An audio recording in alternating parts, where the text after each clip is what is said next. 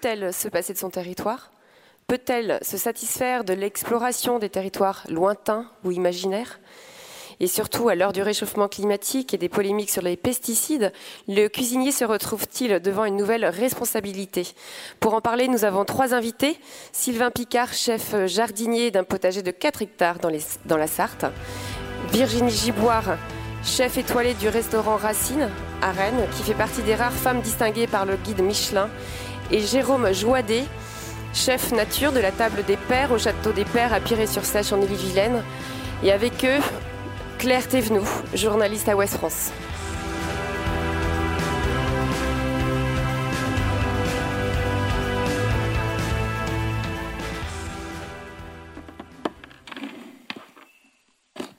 Bonjour à tous, bonjour à mes invités, bonjour au public et bienvenue à la table ronde sans doute la plus gourmande des assises. Je ne prends pas trop de risques en disant ça puisque nous allons parler de cuisine et de territoire et euh, de cuisine et de territoire par rapport au et de gastronomie, par rapport au territoire. Euh, vu des cuisines, euh, le territoire, c'est bien sûr le terroir, c'est-à-dire le rapport entre une société donnée, une société locale et son périmètre agricole. Mais c'est aussi les spécialités, les plats traditionnels, les mojettes de Vendée, le saucisson brioché ou la cotriade. C'est aussi les produits bruts que l'on transforme et que l'on sert à sa table. Et plus largement, on fait référence aux origines des produits, mais aussi des gens qui les transforment, leurs racines. C'est tout ça que nous allons parler. Et pour en parler, j'ai réuni des professionnels qui sont jeunes et qui osent euh, bousculer les codes, qui, qui partagent une nouvelle façon d'envisager la cuisine. Ils mettent le produit au centre, ils respectent la nature, sa nature, la nature du produit, et ils se rapprochent des lieux de production. Est-ce que ce phénomène est nouveau? Est-ce que ce mouvement est nouveau? C'est ce que nous allons voir. Alors d'abord avec euh, Jérôme Joadet, qui est chef euh, à la table des pères à Piré-sur-Sèche, en Ille-et-Vilaine. Piré-sur-Sèche, c'est pas facile à dire. à qui je vais poser ma première question, mais je vais d'abord vous dire deux mots de, Jérôme. Jérôme, il a 36 ans. Et euh, ce qu'on peut dire de, Jérôme, le mot qu'il définit le mieux, je pense, c'est le mot indépendant. C'est presque un autodidacte en cuisine, encore qu'il ait un BTS, d'hôtellerie-restauration, passé à Dinard. Mais depuis euh, son enfance à Bain-de-Bretagne, qui est pas si loin de Piré-sur-Sèche, euh, euh, jusqu'à son, son, travail de chef aujourd'hui au, Château des Pères, en passant par l'auberge de, de, Léon le Cochon, qu'il a, dont, à l'ouverture de laquelle il a participé en tant que second, et puis jusqu'au Bruit qui court, le restaurant qu'il a tenu à Château-Giron pendant six ans, Jérôme, c'est ça? C'est bien ça. Voilà. Jérôme n'a eu de cesse que de se forger son propre chemin.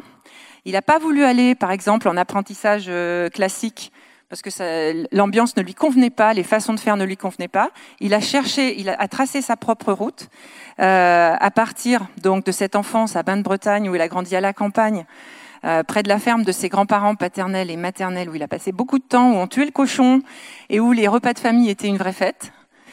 Euh, il s'est nourri des écrits de René Redzepi, qui est un chef, euh, euh un, un, chef de, de Copenhague, euh, le restaurant Noma. Il s'est nourri aussi, il a questionné les façons de faire grâce à Hervétis, qui est un de ses mentors. Et aujourd'hui, il a une façon d'appréhender la cuisine qui est, qui est bien à lui. C'est devenu, juste un indice, un cueilleur d'herbes sauvages invétéré. Et il va vous dire, Jérôme, dites-nous quel lien vous avez avec votre territoire aujourd'hui. Bonjour à tous déjà. Euh, bah pour moi, le territoire, c'est même plus euh, une question ou une façon de travailler, c'est dans, dans mon ADN. Euh, C'est-à-dire que on n'est pas en train de se demander est-ce que ce qu'on fait, c'est en rapport avec notre territoire, vu qu'on est au cœur de ce territoire, entouré des, des, personnes qui les composent, des produits qui les, qui les notifient. Donc après, ça peut être des produits euh, effectivement euh, très clair comme une galette saucisse. Bon, bah, on sait que là, on y est. Et puis après, il y a des produits, bah, tout simplement, qui poussent dans nos forêts, dans nos champs, des produits sauvages, qui sont les marqueurs de, ce territoire. Donc, bah, moi, je, me nourris de tout ça, tout simplement, juste de ce qu'il y a autour de moi et des gens qui sont autour de moi. C'est-à-dire que vous allez cueillir vous-même euh, à la fois des herbes, des champignons, des, des cueillettes sauvages, mais aussi des choses dans votre potager. Est-ce que vous pouvez expliquer un petit peu, parce que le domaine des pères est en train de, de créer un vrai, euh, un vrai univers potager dans lequel vous allez aller puiser. Est-ce que vous pouvez expliquer un petit peu ce que vous êtes en train de faire de ce point de vue-là donc euh, effectivement, le château des Pères a, toujours eu un potager puisque ça appartenait à des pères euh, qui formaient des, missionnaires pour partir en Afrique. Donc ils étaient euh, formés à faire pousser différentes plantes et voilà.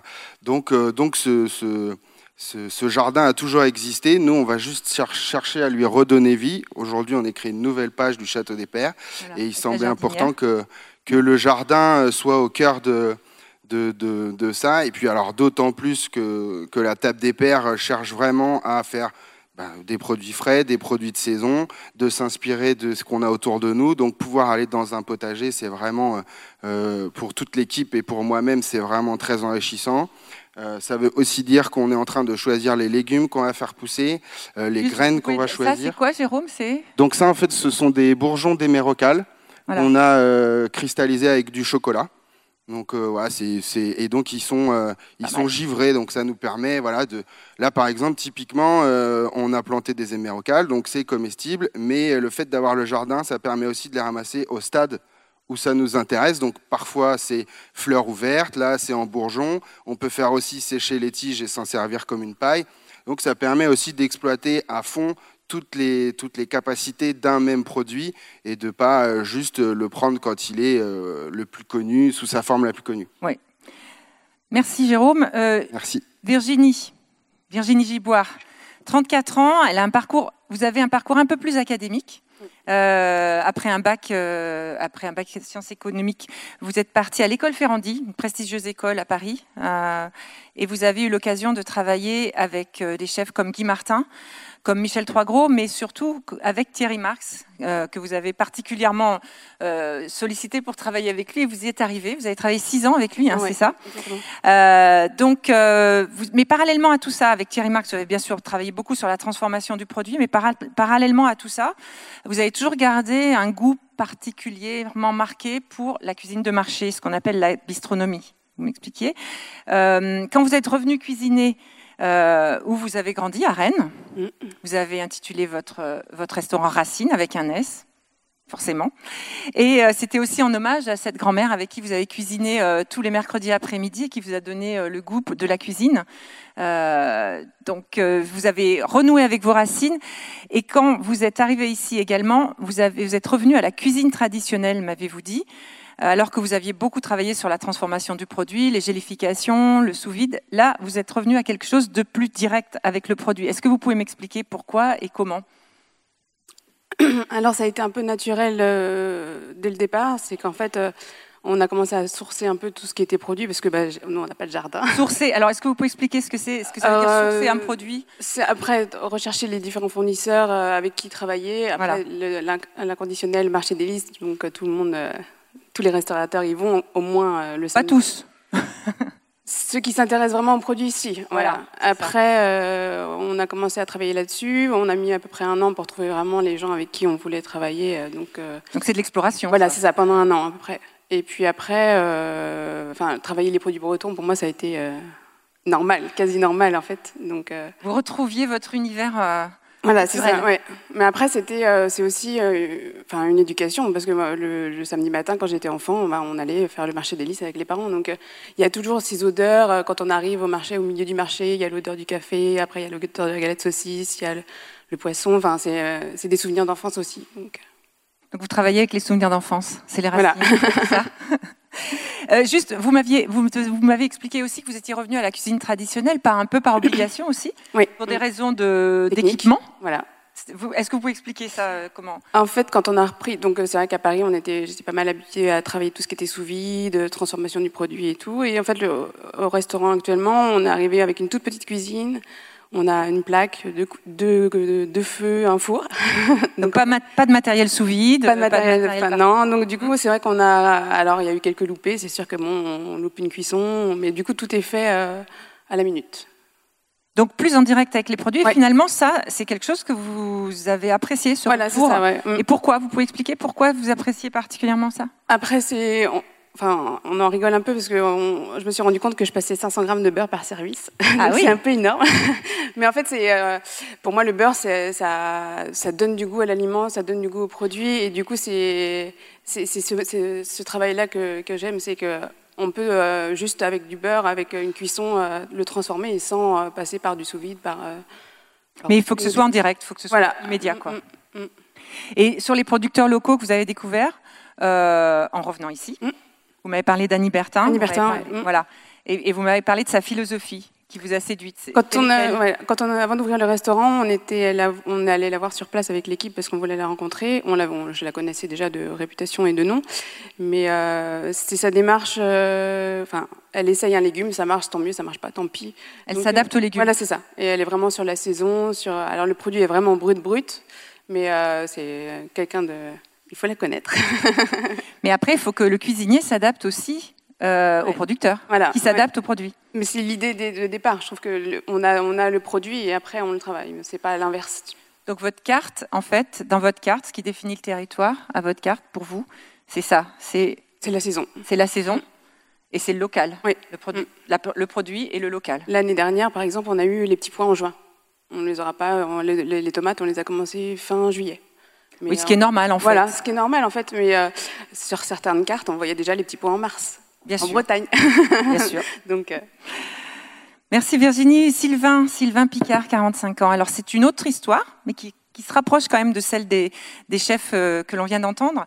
Sylvain est, est, sartois et c'est un, je le définirais comme un paysan jardinier qui a appris, ben, qui a appris à la ferme aussi, puisqu'il était quand il était petit, il était souvent euh, chez sa nounou qui, était à la ferme, qui avait une ferme. Et il a appris euh, tous les gestes de l'agriculture finalement dans ces années-là. Et il a fait comme par hasard un lycée agricole derrière, évidemment. Euh, et puis, il était animateur nature au, à l'Arche de, la Nature, hein, c'est ça, à, à l'EPO, au Mans. Oui. Quand un coup de fil est arrivé et un chef un chef cherchait un jardinier. Pourquoi il cherchait un jardinier? Parce qu'il voulait se mettre à cuisiner des légumes. Il voulait passer de rôtisseur de viande à rôtisseur de légumes. Et ce chef, c'était tout simplement Alain Passard. Trois étoiles, l'Arpège, Paris. Et puis Sylvain a postulé. La rencontre s'est faite avec Alain Passard. Comme il dit, ça a matché. Et euh, depuis 2002, euh, Sylvain Picard est le, le jardinier euh, euh, le jardinier d'Alain Passard, qui ne fait pratiquement plus que des légumes à sa carte. Euh, il est même depuis septembre le chef de trois jardins, puisque Alain Passard a maintenant un jardin dans l'Eure, en plus de celui de la Sarthe à Fillet-sur-Sarthe. À Fillet, quand même, où, Sylvain est principalement, se trouve principalement, il, organise trois hectares de production avec 8000 hectares de serre, 8000 mètres carrés, pardon, 3 hectares de production avec 8000 mètres carrés de serre. Il a recréé tout un jardin entièrement, un jardin merveilleux, plein de biodiversité, un vrai écosystème qui fournit la table du 3 étoiles euh, parisien. Euh, il travaille selon, bien sûr, les saisons. Un autre critère aussi qui est la couleur. Il va peut-être nous en parler un petit peu pour que euh, la couleur arrive sur la table de diverses manières. des variétés, je dirais presque à l'infini, enfin c'est exagéré, mais des variétés incroyables. Par exemple, il y a 80 variétés de tomates, je crois. Et puis des légumes plutôt petits, pour euh, arriver, un peu comme euh, tout à l'heure on voyait le plat de, de Jérôme, pour arriver sur la table euh, dans des formes plus faciles à travailler. Donc finalement, Sylvain, à l'arpège, le territoire, c'est un peu vous tout simplement. C'est un peu bah, une partie de, l'ensemble du, projet d'Alain Passard, effectivement, qui, a vu le jour en 2002, euh, qui a souhaité donc, euh, j'irais mettre à l'honneur le légume, et pour ça d'avoir euh, ses propres propres jardins et de maîtriser donc tout le process de, la graine à l'assiette. Donc voilà comment a démarré l'aventure. Et donc à partir de là, il vous a demandé de recréer un jardin qui puisse fournir. Comment vous faites pour fournir une table trois étoiles tous les jours en quantité eh ben, il m'a donné les clés du gros chenet à sur sarthe en me disant voilà, t'es chez toi et il faut euh, progressivement répondre du 1er janvier au 31 décembre. du jardin. Donc euh, à la livraison quotidienne de légumes pour le, pour le restaurant. Donc nous, on, suit bien sûr les, saisons, c'est la, la base de la cuisine. Euh, et puis on, a, on a un planning, on a un calendrier voilà, qui est remis en cause chaque année. Comment vous faites pour arriver à être toujours euh, près avoir, et être toujours raccord avec la carte. Euh, comment, euh, ou est-ce que la carte est raccord avec vous? Comment ça se passe? C'est la carte qui est raccord avec nous, et nous, on est raccord avec la nature. C'est-à-dire que tous les jours, vous avez un contact avec le, avec le restaurant? Oui, quotidiennement, je suis en relation avec. Betterave en croûte de sel. Je, fais petit je suis en relation avec euh, soit avec Alain, soit avec euh, Anthony euh, Beldroga, qui est le second de, de l'arpège. Et puis on a des choses établies qui sont en production, qui sont en volume. Et puis après, il y a des choses qui viennent comme ça saupoudrer quotidiennement le, le, le, menu, le déjeuner. Par exemple, en ce moment, euh, à la carte de, Passard, qu'est-ce qu'on, d'Alain Passard, qu'est-ce qu'on trouve Qu'est-ce que vous proposez, vous? Finalement, c'est vous qui le proposez, en quelque sorte euh, c'est, moi, c'est, mais c'est vraiment avant tout la nature. C'est-à-dire que, voilà, si on a un hiver qui est rigoureux, on va avoir des choses qui vont soit disparaître, soit arriver plus tard. Si, comme c'est le cas depuis maintenant, malheureusement, plusieurs années, on a un hiver, je dirais, relativement clément et doux, on a des choses qui viennent un peu plus tôt. Là, on est vraiment sur la période racinaire, c'est-à-dire tout un panel de, navets, de radis, de céleri rave, de panais, salsifis, scorsonnaire, euh, les choux, bien sûr, les poireaux. Donc voilà, on a, on a hâte, et surtout en cuisine, de tourner cette page et d'arriver sur le printemps avec les premiers primeurs. Donc euh, les fèves, les petits pois, les asperges, les choses qui viendront. voilà. Qu'est-ce qui, est qu'est-ce qui est majeur à la carte en ce moment euh, à l'arpège? Le racinaire. Le racinaire, simplement pourquoi? Parce que c'est la betterave, c'est les 7-8 variétés de navets que l'on fait, de radis d'hiver, parce que la partie la plus chaude à cette période de l'année, c'est aussi simple que ça, et la nature a, a bien fait les choses, c'est le sol. Très bien. J'ai une, question pour vous trois. vous verrez. Euh, moi, je me dis qu'on peut quand même cuisiner à haut niveau. Euh, sans forcément euh, aller en, achetant ces produits dans une grande surface, c'est possible ça. On peut, il y en a qui le font, non On a tout sous la main. pourquoi Est-ce que qu'est-ce que ça apporte de plus d'aller chercher ces produits au plus près sur les marchés ou chez les producteurs même directement? Qu'est-ce que ça vous, qu'est-ce que ça donne de plus dans l'assiette? Parce que il faut quand même aussi penser qu'il y a des choses qui peuvent pas être allées, euh, qui peuvent pas être euh, achetées chez un producteur local. Je pense aux agrumes. en Bretagne, il n'y en a pas trop. Euh, et je pense aussi. Commence il commence à y en avoir? Ah ben ça c'est intéressant, vous allez nous dire. Et puis. Euh, comment? C'est le changement climatique. C'est le changement climatique, ouais, c'est vrai. vrai. J'y avais pas pensé non plus. Et puis, euh, et puis il y a, y a les, les, les, les, produits qui sont des produits finalement exotiques d'origine. La tomate, c'est pas un produit sartois. Pourtant, vous en faites 80, 80 variétés. Oui, à la période où elle, est, euh, où elle correspond à ces critères qu'elle a besoin, c'est-à-dire la lumière et la température. D'accord. Pas sous serre chauffée avec. Euh... Mais qu'est-ce que ça apporte de plus d'aller chercher vraiment au plus près comme ça euh, Virginie, peut-être euh, ou... Peut-être le goût du terroir aussi, parce que du coup, c'est vrai que, enfin, un, petit pois qui a été fait euh, traditionnellement, qui est récolté à maturité, c'est pas le même petit pois qu'on va trouver dans une grande surface. Euh, c'est pas du tout le même goût en fait. C'est le goût du produit qui est vraiment différent. Un artisan qui, enfin, un jardinier, un jardinier qui travaille correctement, c'est différent de. C'est pas du tout la même démarche. C'est au niveau, c'est au niveau du goût, surtout du légume, que ça se ressent en fait. C'est-à-dire que c'est le vrai, c'est le goût authentique, c'est un goût plus authentique. c'est complètement différent. Les, les, petits pois que j'avais cet été, c'était euh, c'était du caviar. C'était euh, C'est des petits pois que vous euh, prenez, redites-nous le, fournisseur euh, La ferme d'Artaud. La ferme d'Artaud dans le Maine-et-Loire, hein, c'est ça Non, elle est à côté d'Angers. Oui, d'accord. Et donc, c'est des, des, petits pois ouais, qu'on. C'était vraiment très doux, très sucré. On le mangeait cru parce qu'il était vraiment. et du coup, le travail du, du petit pois allait jusqu'à la cosse, en fait. On utilisait la cosse, le petit pois. D'accord. D'accord parce que je pense que nous, notre travail, c'est d'aller chercher effectivement ces variétés, alors dites anciennes ou pas, mais d'aller chercher ces, ces, variétés qui ont cette valeur ajoutée euh, le côté, euh, je dirais, gustatif. Et puis après, il y a l'aspect fraîcheur, puisque nous, pour le restaurant, c'est au quotidien. Même je pense qu'avec euh, voilà ces, ces, paysans qui travaillent avec les restaurateurs, c'est la même chose. et puis avant, après, il y a vraiment, je dirais, une sérénité pour les cuisines, d'avoir une traçabilité, de savoir comment comment a poussé le légume, dans quelles conditions, et puis derrière quelle main, parce que il y a quand même la main de la main de l'homme avant tout, quoi. Jérôme, est-ce qu'on ah. peut finalement cuisiner en allant juste dans les grandes surfaces, une grande surface professionnelle qu'on connaît bien par exemple moi, je pense qu'il y, a une dimension qu'il ne faut pas oublier aussi euh, liée à notre territoire, c'est la dimension économique. Et quand on va au supermarché, on ne sait pas d'où ça vient, on ne sait pas combien de kilomètres ça a parcouru et on ne sait pas euh, comment est réparti l'argent sur la somme qu'on a donnée c'est-à-dire euh, qui a fait pousser, qui est le distributeur, euh, combien ça coûte de marketer un produit pour pouvoir le vendre plus facilement, même si c'est hors saison. Euh, sauf que quand on achète au plus près, là, on finance quelqu'un avec qui on a un rapport fort, souvent. On parlait d'Annie Bertin, Euh, voilà, c'est des gens qui nous construisent, qui nous apprennent. Euh, et en plus, on, permet aussi, parce que je pense à quelqu'un, qui, enfin, à un jeune couple qui s'installe en permaculture à, à 3 km du château des Pères. Euh, oui, leurs légumes, ils sont pour l'instant pas très beaux. Oui, ils n'ont pas beaucoup de variétés. Mais moi, au moins, quand j'achète là, je leur permets de continuer et je leur permets de s'améliorer. Je leur permets de grandir aussi.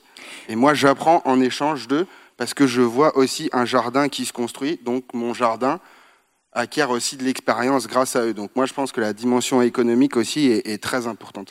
Jérôme, vous pouvez nous rappeler combien, parce que vous avez les légumes de votre jardin et vous avez les, les œufs de votre poulailler, vous avez tout un système hein, de, qui se met en place de, de, presque en autosuffisance, mais vous avez quand même de nombreux fournisseurs. Combien vous, vous, vous en avez à peu près euh... Après, c'est tellement vaste parce qu'il y a des, des, fournisseurs qui font que un produit. Donc, ouais, c'est ça. Je pense qu'après, voilà, on doit en avoir euh, une trentaine. Ouais. Euh... Vous allez vraiment chercher dans le détail le fournisseur qu'il faut pour tel produit. Oui, bah après, je pense à Jean-Marie Pédron qui fait les algues. Effectivement, bah lui, il nous fait que des algues et on peut pas composer un plat seulement avec des algues. Euh, donc, euh, donc après, il... et puis surtout, on veut pas rentrer dans l'autosuffisance non plus parce qu'on a besoin de s'inspirer du monde extérieur et de continuer à apprendre euh, le plus possible. Par rapport à la question d'aller de, chercher au plus près, d'amener au plus près, j'avais quand même une question pour, euh, Sylvain Picard par rapport au transport.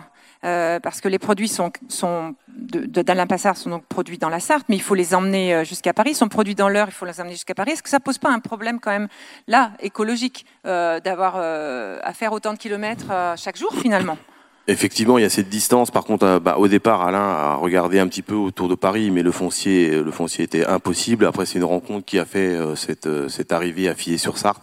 Euh, alors, on a essayé de, je dirais, de boucler la boucle. On emmène les légumes et on, on achemine sur le jardin ou sur les jardins, pardon, euh, tous les déchets compostables du restaurant, c'est-à-dire les épluchures, de manière à, à pas faire un, tra un trajet à vide, quoi. D'accord. C'est comme ça que vous compensez en quelque sorte le bilan carbone. Ouais, le bilan carbone, tout à fait. D'accord. Euh, par rapport à la sélection des produits, j'ai une question pour Virginie Giboire, qui adore travailler le poisson, qui m'a dit que si elle pouvait, elle mettrait que du poisson à sa carte. C'est bien Avec ça du légume. Avec du légume, évidemment. Euh, dans son, dans son livre récent, qui est une sorte de plaidoyer pour le, pour le bien manger, qui s'appelle Pour une révolution euh, délicieuse, Olivier Rollinger parle de ce problème euh, de, de, de, de, se fournir en poisson et, dit qu'en gros, euh, même les grands chefs, finalement, quand ils vont, chercher du poisson, euh, ce qui les intéresse, c'est d'abord le prix et la fraîcheur. Par rapport aux marieurs. Euh, vous, comment vous sélectionnez votre poisson? Comment vous sélectionnez vos fournisseurs? Est-ce que vous allez au-delà? C'est-à-dire, est-ce que vous posez des questions sur le lieu de pêche, sur la, hauteur des stocks de poissons à ce moment-là, la taille du poisson, qui sont quand même importants par rapport au renouvellement des espèces par rapport à tout ce qui est poisson, ça marche aussi comme les légumes. En fait, c'est sur une saison. Donc en fait, euh, on est euh, bah, en ce moment, euh, c'est le merlan qui est de saison. C'est on recommence à, avec la barbue. Et bah, on va pas acheter du homard parce que c'est pas en ce moment, quoi. Donc du coup, c'est c'est plus, on va, on va fonctionner sur ces mêmes principes de saison et après sur des criers, on a deux fournisseurs qui travaillent des, que des criers bretonnes. Donc du coup, euh, après ça arrive aussi qu'on arrive, qu'on aille sur les Saint-Jacques de Normandie. Ça dépend aussi de, de, de la du produit en fait. D'accord, donc vous êtes aussi sur une, une démarche très locale ouais. et de confiance avec euh, voilà. le, mmh. avec le marieur qui va vous qui va pas aller sur des saisons euh, hors voilà, saison. Quoi. Mmh. J'ai une question sur la viande aussi. C'est peut-être plus pour Jérôme. Euh, Jérôme, est-ce que par est-ce que vous le, les, les, végétariens, la mode du, du vegan, etc. Est-ce que ça vous interpelle Est-ce que ça vous touche Est-ce que c'est quelque chose qui finalement va dans le bon sens ou vous qui êtes aussi un amateur de viande, de cochon et de volaille. Comment, euh, qu'est-ce, que vous en pensez? Alors je suis pas que amateur, je suis pas que amateur de viande parce que j'aime en manger. C'est aussi parce que je je vis avec les gens qui m'entourent et, et, quand je vais dans une ferme, il euh, n'y a pas que des légumes qui poussent, il n'y a pas que des céréales qui poussent. Et, euh, et si on veut prendre le territoire dans son entièreté, il faut comprendre comment tout fonctionne et qu'il y ait qu'il y a un cycle en fait. Et il y a des cycles qui sont bons, des cycles qui sont mauvais, et, et on s'en rend compte que des années plus tard souvent. Euh, donc voilà, c'est pour ça que c'est compliqué l'agriculture aussi, et, que c'est un impact qui est toujours assez long. Euh, donc moi après, ce qui m'intéresse, c'est que euh, c'est de pas laisser un pan euh, un pan entier, donc par exemple ici la viande, c'est le sujet qu'on aborde, et de dire ah ouais mais trop de viande, élever des animaux, en plus ils sont malheureux, on fait pousser des céréales qu'on leur donne à manger alors qu'en fait nous on pourrait aussi manger ces céréales. Je pense qu'en fait ce serait occulter le problème et pas le résoudre.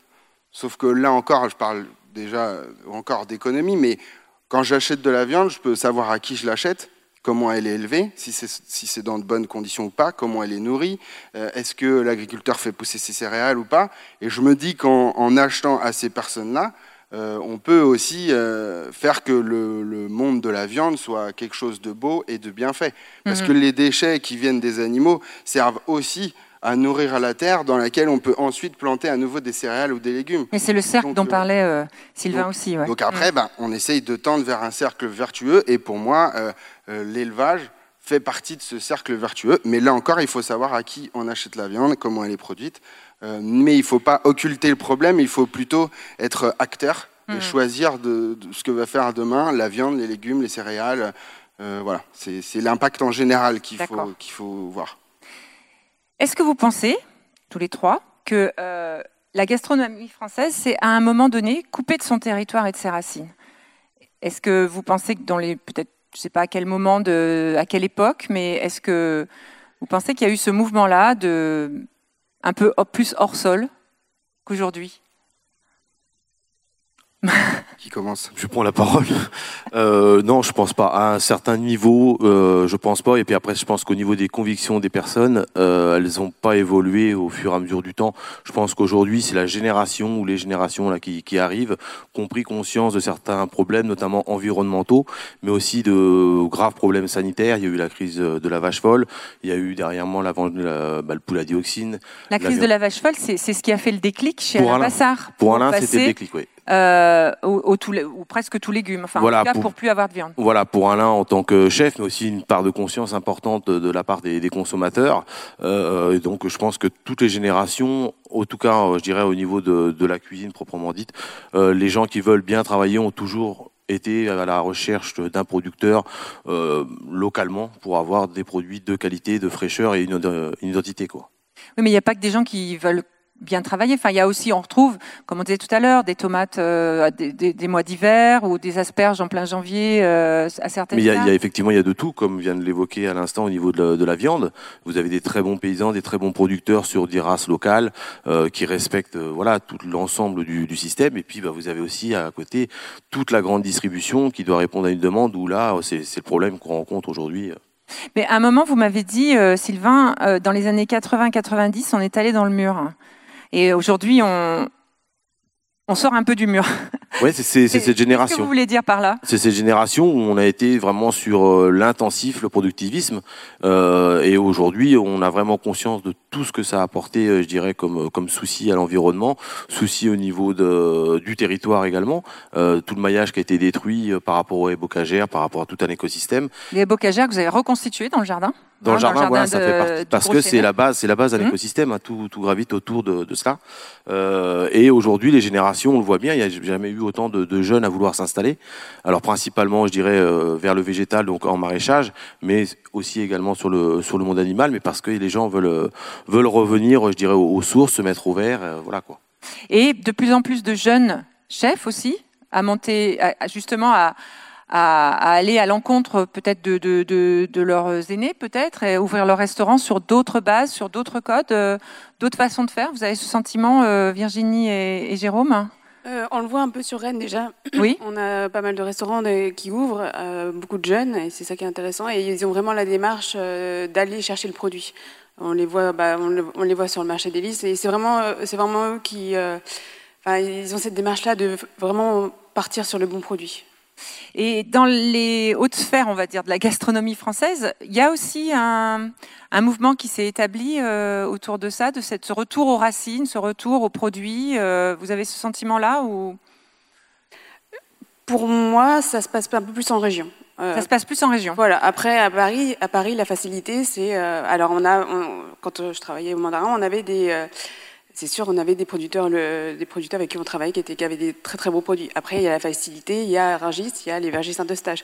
C'est, euh, mais du coup, c'est vrai. Rungis qui est pas, euh, on en parlait avec Sylvain, qui n'est pas simple. Enfin, il y a de tout à Rungis. Il y a de tout, ouais. Il y a de, du, enfin, il y a de tous les produits, ça vient du monde entier. Donc après, c'est. Il y a aussi, ce que je veux dire, dans la qualité aussi, il y a de. Voilà, c'est ça aussi. Mm. Mais après, il y a de, au niveau restauration, même sur Paris, sur Rennes, il y a de tout aussi. Donc mm. il y en a, il y en a pour tout le monde. Hein. Enfin, après, ça dépend de la sélection des gens, mais.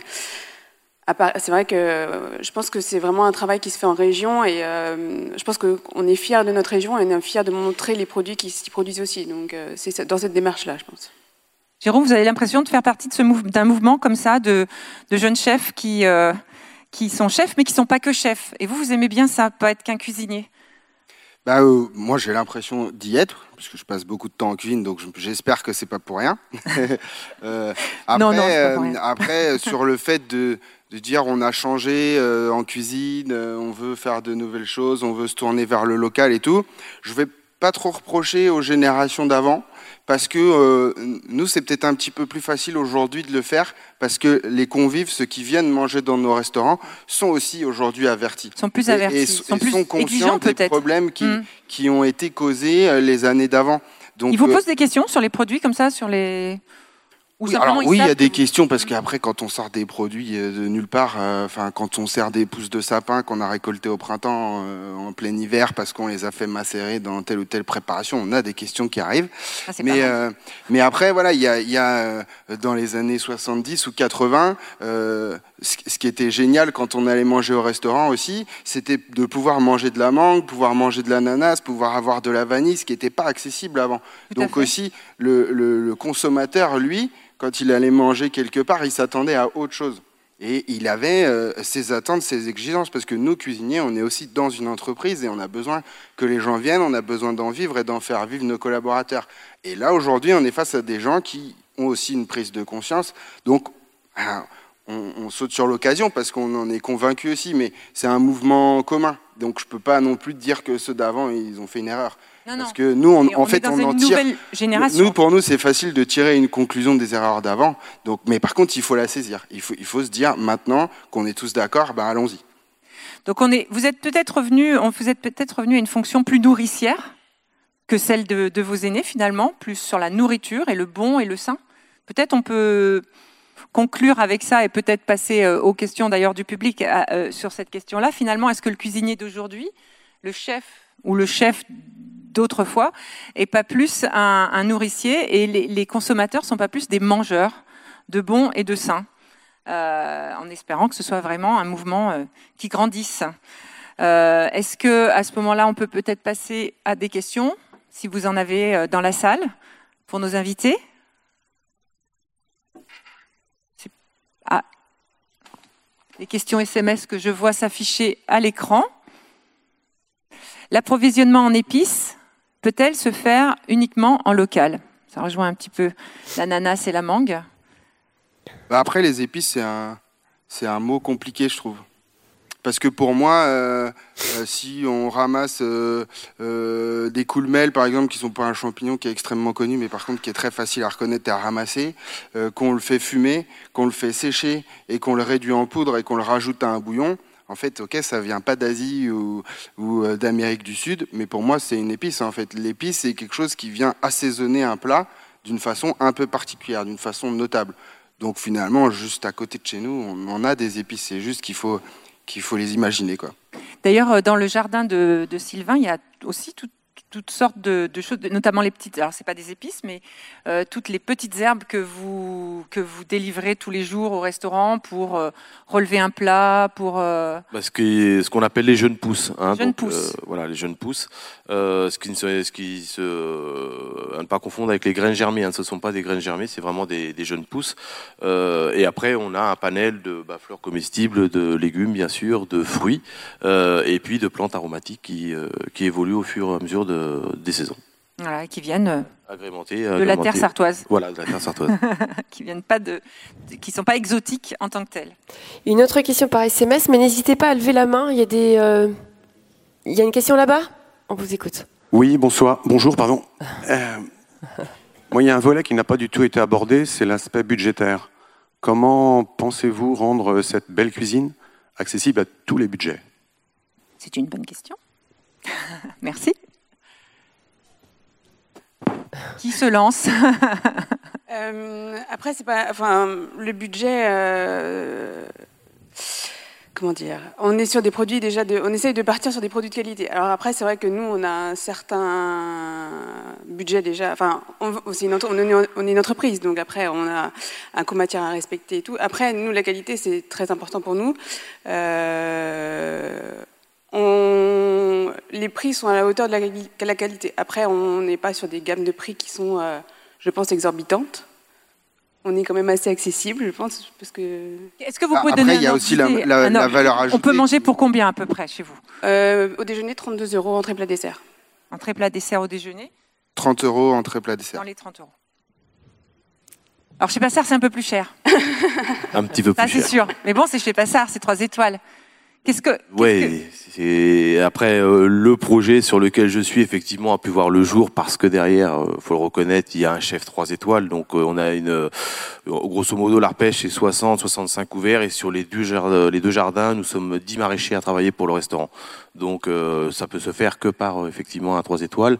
Et puis après il y a une brigade, hein, l'entreprise fait presque on est 45 à 49 personnes en permanence, donc voilà. Oui, ça coûte cher de produire, évidemment, ce genre de, ce genre de plat. Enfin, je parle notamment là pour l'arpège. Mais ça, peut coûter moins cher aussi. Enfin, c'est pas uniforme. Après, Ah, ça- peut, ça coûte cher aussi parce que nous, on traite dans le jardin euh, annuellement. Donc, on évoquait les tomates avec euh, chaque année, on est à peu près sur 80 variétés de tomates euh, en, diversifiées sur la sur la production, mais sur l'ensemble du jardin, donc avec les fleurs, euh, les aromatiques, etc. On approche les 400 variétés. Donc, tout ça, c'est récolté manuellement. Hein. Faut pas oublier que quand on récolte les petits pois, Les, euh, comme les tu pousses les aussi euh, au ciseau. bah, les pousses se et au ciseau euh, quotidiennement mis en barquette. Les petits pois, c'est euh, c'est bah, tout est récolté à la main. Pourquoi? Parce qu'on peut euh, voir la maturité du produit. C'est-à-dire que s'il est pas bon le lundi, qu'il doit attendre le mercredi ou le vendredi, on a ce luxe parce que c'est du luxe de faire attendre le produit pour l'arpège euh, 24-48 heures voire au-delà quoi. La, la qualité a un, a un coût. C'est vrai, la, la qualité a un coût. On peut pas. Bah, en tout cas, les, les- en termes de prix, la matière première qu'on utilise la plupart du temps, elle vaut pas très cher. Si on va au marché, si on va acheter chez Annie Bertin ou, chez les Bossel ou ce genre de, de, de maraîcher, le produit de départ, il n'est pas si cher que ça, vu la qualité du produit. Après, nous, quand vous venez euh, vous asseoir à une table, vous payez aussi toute la main-d'œuvre. Parce que pour le coup, on n'achète pas un produit semi-élaboré.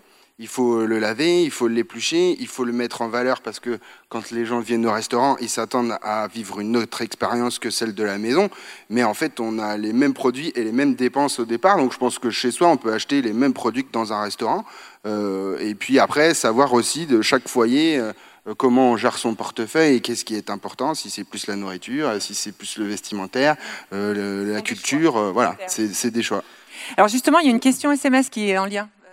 Comment le petit consommateur peut revenir aux produits du terroir Voilà, comment le petit consommateur Euh, rien Petit. qu'en allant au marché, je pense que c'est Mm. déjà le, premier choix. Quoi. faire le marché. Faire le marché déjà. Puis après, il y a toutes les solutions euh, d'achat alternatives, c'est-à-dire les, les marchés à la ferme, les AMAP, alors avec des avantages, des inconvénients. Mais je pense que c'est aussi le consommateur en allant régulièrement tester toutes, tout- tout- toutes ces filières un peu alternatives qui va aussi trouver ce qui lui convient par rapport à son fonctionnement, à son quotidien, à son rythme. Et puis, euh, et puis voilà, après, les, vendeurs de produits en direct, ils s'adaptent aussi parce qu'ils ils ont besoin de vendre leurs produits. Donc, euh, donc le consommateur, en allant vers ces gens-là, il construit aussi la solution. Mais c'est une forme d'investissement. C'est-à-dire qu'on peut pas, c'est pas passif. On peut pas attendre que ça vienne. Pour Consomma- aller voir. Comme on dit consommateur, euh, je veux dire c'est chacun Consommateur. Voilà, ouais. Mm. il voit où il met son sa priorité, son budget, et puis après effectivement quand il va dans une grande surface, c'est noyé sur un étal de légumes exotiques qui viennent du Maroc, d'Espagne, de Hollande, etc. Euh, y a- on, on s'y perd très facilement quand on va sur les marchés, mais qu'on va chez le petit producteur et non pas chez le revendeur, parce que là c'est pareil, on peut aller sur le marché, mais un revendeur Ouais. où tu vas trouver de la tomate et au mois de décembre qui vient, euh, voilà, euh, et ben tu es confronté à un banc qui est devant toi où actuellement théoriquement ce sont les courges, ce sont les racines, etc. Et il faut composer avec ça, mais après il y a aussi, euh, je dirais, euh, euh, bah, les, la façon de cuisiner le produit. On faut aussi sortir de toujours euh, un velouté ou un potage et ne pas hésiter à faire des associations. euh, voilà, Comme faire quoi, de par la exemple, cuisine des associations. Euh, avec donner une euh, idée. Bah, mélanger du cru, euh, du, du comment du cru, du cuit euh, sur un même produit, sur de la carotte, sur de la betterave, ne pas hésiter à manger de la betterave crue, d'apporter du miel, d'apporter des choses euh, qu'on a localement et très facilement autour de chez nous. Voilà. D'autres questions? Bonjour, euh, vous avez parlé saisonnalité, circuit court, j'adhère totalement, mais il y a un mot que vous n'avez pas prononcé, c'est agriculture biologique. Alors c'est une évidence pour vous Je pose la question à mes invités. Donc moi, biologique là-dedans, ouais, c'est comment ça se situe Alors moi personnellement, je ne suis pas défini comme euh, maraîcher biologique, puis je ne suis parce que je ne suis pas labellisé, hein, tout simplement parce que je n'ai pas besoin du label, étant donné qu'on est salarié de, de l'arpège. Euh, mais après, dans, bien sûr que derrière euh, l'agriculture biologique, plus il va y en avoir sur l'espace, euh, sur l'espace français, sur le territoire, mieux ça sera par rapport, je dirais, à l'environnement. après, aujourd'hui, il y a une demande très très importante par rapport euh, aux consommateurs, mais aussi aux collectivités, hein, qui veulent faire rentrer le les plus en cantines. plus de, de- voilà les cantines Mhm. notamment euh, de bio dans les dans les menus. Et après, il y a des choses, voilà, quand on exploite sur 300 ou 400 hectares un seul produit comme de la carotte pour euh, pour répondre à cette demande ou la demande des grandes surfaces et qu'on a un label bio. Personnellement, il y a des choses qui m'interrogent un petit peu. Mais plus, voilà, par rapport à, la, à le fait de pas faire Tu penses que vous pensez que c'est contradictoire? Il devrait y avoir des, un cahier des charges, euh, bon, qui est déjà, euh, je dirais, avec un certain nombre de contraintes en France, mais qui devrait voilà être au-delà avec le- la remise en place des bocagères qui devrait être présente, la présence euh, de ruches à l'intérieur de cette exploitation, euh, et puis essayer de faire en sorte de diversifier un minimum euh, sur un territoire, euh, voilà. Virginie, Jérôme, le bio, euh, Moi, le bio, ça n'a pas été euh, dans ma démarche. Ça a été euh, plutôt euh, la- les rencontres avec les gens. C'était, euh, je ne suis pas allée parce qu'elle travaillait en bio, parce que voilà. C'était vraiment la rencontre euh, avec Annie Bertin. On est allé la voir, on est allé visiter son exploitation, et c'est comme ça que j'ai commencé à travailler avec elle. Après, Hélène de la ferme d'Artaud, c'est pareil. En fait, euh, on s'est rencontrés, et on a travaillé ensemble qu'à partir du moment où on était allé sur son exploitation.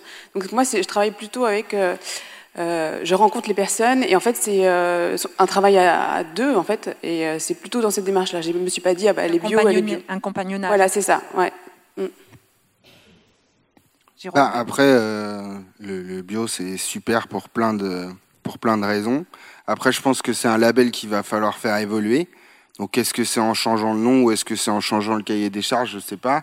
Parce qu'il y a aussi la grande distribution qui, qui se l'accapare. Donc, parfois, voilà, si, si on mange un produit bio mais qui a traversé la planète, je préfère avoir quelqu'un qui n'a pas eu la certification bio, mais qui comme dit Virginie, des gens qu'on a rencontrés et qui on a pu parler. Ils n'ont pas la certification, mais quand on va sur le terrain, on voit très bien que c'est clean et qu'ils ont, font tout comme il faut, que les graines sont, saines, que voilà. Donc, euh, il ça peut pas être euh, une référence unique, mais euh, en tout cas, c'est quelque chose qu'il faut garder en tête et qu'il faut peut-être ramener à évoluer, quoi. À faire évoluer, pardon. Y a-t-il d'autres questions? Monsieur.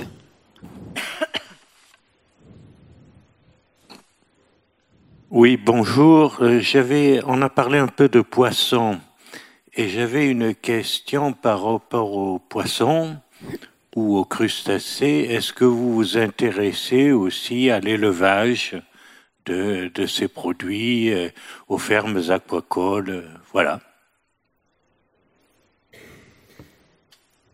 Ben, un, petit- un petit peu, forcément, puisque comme on fait attention aux ressources euh, naturelles et qu'on s'aperçoit que le cabillaud, c'est quelque- un poisson qu'il faut arrêter d'acheter, par exemple. euh, donc, Pourquoi euh, faut arrêter d'acheter le cabillaud? bah, Parce qu'il va disparaître, tout simplement. Parce qu'en plus, les tailles, autorisées ne sont pas forcément des poissons qui ont eu le temps de se reproduire ou pas suffisamment. Euh, euh, voilà, Euh, la Saint-Jacques, eh ben, c'est super, mais il faudrait plutôt faire une Saint-Jacques de plongée, parce que quand on drague les fonds, ben, on arrache tout, et donc on- au détriment de d'autres espèces.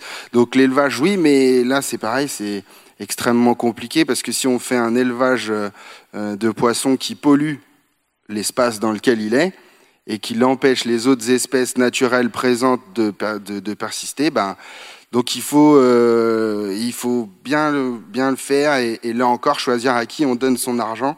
Euh, moi, je pense à, quelqu'un qui s'est installé, euh, c'est près de, de l'île de, ça va être l'île d'Ouate ou voilà, mais en fait, c'est des, c'est des, des bassins en fait qui peuvent se déplacer. Et en fait, ça a été étudié pour que les déjections de poissons dans, donc, tombent au fond. Mais en fait, c'est des fonds où il y a beaucoup de, de coquillages qui filtrent. Donc en fait, tout, tout- toutes les déjections, c'est pas un problème. Et à la fois, c'est couplé à de l'élevage de micro-algues qui, elle, est capable de retransformer tous les gaz, euh, donc euh, voilà, tout, tout euh, l'azote, tout ce qui est rejeté en fait par le poisson, tous les gaz nocifs dans l'eau, et, et, en fait ces algues-là sont chargées de retransformer. Et puis comme c'est déplaçable, si jamais ils s'aperçoivent que ça pose problème aux espèces présentes, ils vont le déplacer et, l'emmener ailleurs. Donc euh, oui pour l'élevage, mais il faut que ce soit bien fait. Et puis attention à l'alimentation, attention à, la surcharge dans les bassins. Euh, donc si on le fait, il faut sponsoriser les bons. Quoi.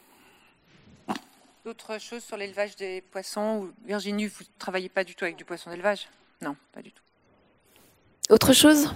Autre question? Pas d'autres questions? Alors merci à vous. Merci, merci. beaucoup. Merci.